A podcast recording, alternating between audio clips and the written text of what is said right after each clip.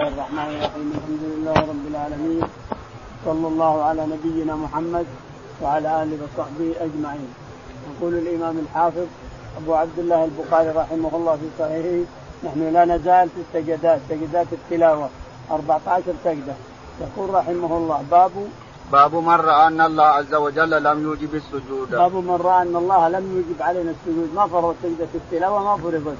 من رأى هذا ولم أرى احدا فرضها على الناس قال انها ركن.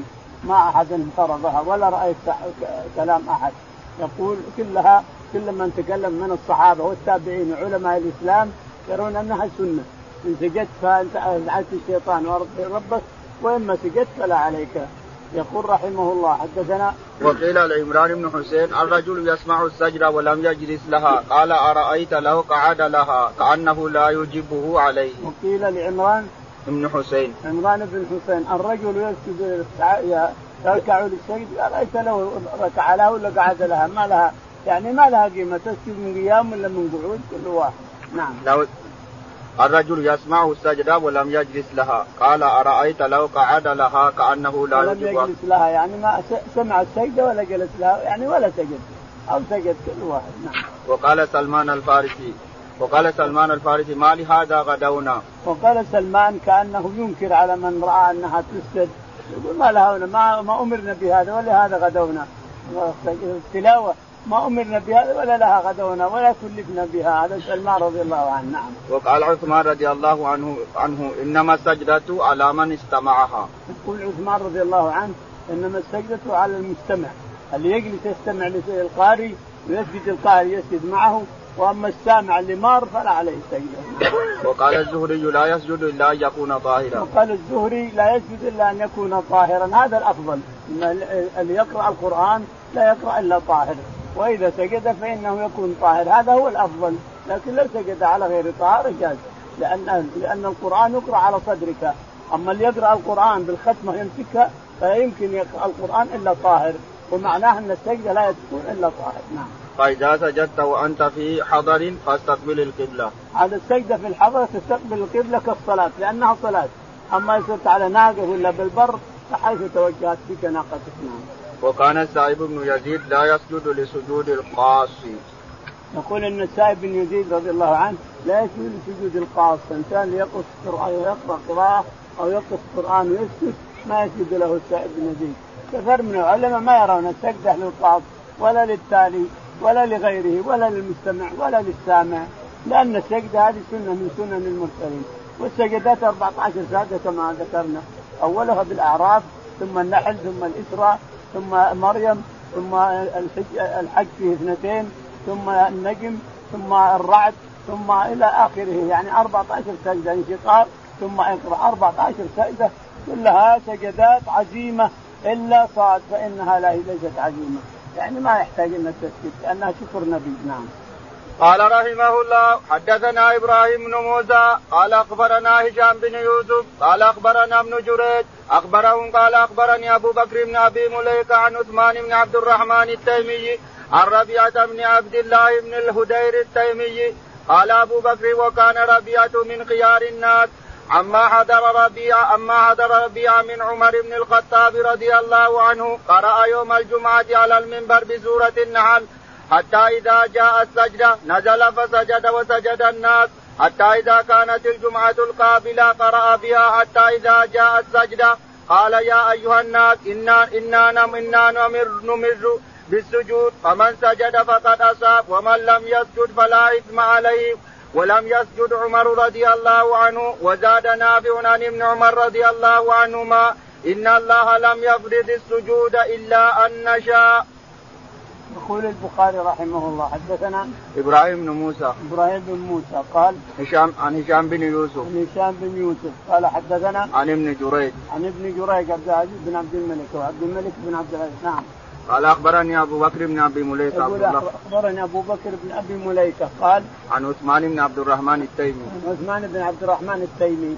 قال عن ربيعة بن أبي عن ربيعة بن عبد الله بن حدير. عن ربيعة بن عبد الله بن حدير. قال قال أبو بكر وكان ربيعة من خيار الناس عما حضر ربيعة. يثني على شيخه وكان من خيار الناس يعني بن حدير. يثني على شيخه يقول وكان من خيار الناس. نعم.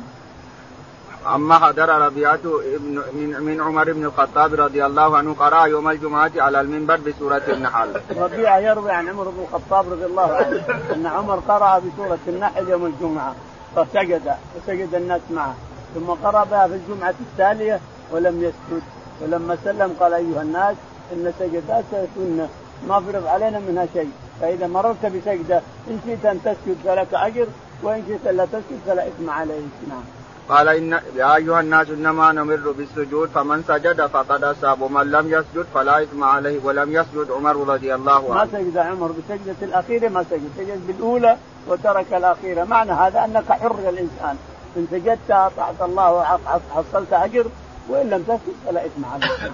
باب من قرأ السجدة في في الصلاة فسجد بها قال رحمه الله حدثنا حدثنا مسدد قال حدثنا معتمد قال سميت أبي قال حدثني بكر عن أبي رافع قال صليت مع أبي هريرة العتمة فقرأ إذا السماء انشقت فسجد فقلت ما هذه؟ قال سجدت بها خلف أبي القاسم صلى الله عليه وسلم فلا أزال أسجد فيها حتى ألقاه. يقول البخاري رحمه الله حدثنا باب من قرأ السجدة في الصلاة فسجد باب من قرأ السجدة في الصلاة. قال حدثنا مسدد. مسدد. قال حدثنا معتمر بن سليمان. معتمر بن سليمان عن أبيه سليمان فرقان. قال حدثنا عن بكر. عن بكر نعم. عن أبي رافع. عن أبي رافع قال صليت مع أبي هريرة العتمة. يقول صليت مع أبي هريرة العتمة فقرأ سورة الانشقاق فسجد. قرأ سورة الانشقاق فسجد. الإمام من الأفضل ان لا يسجد.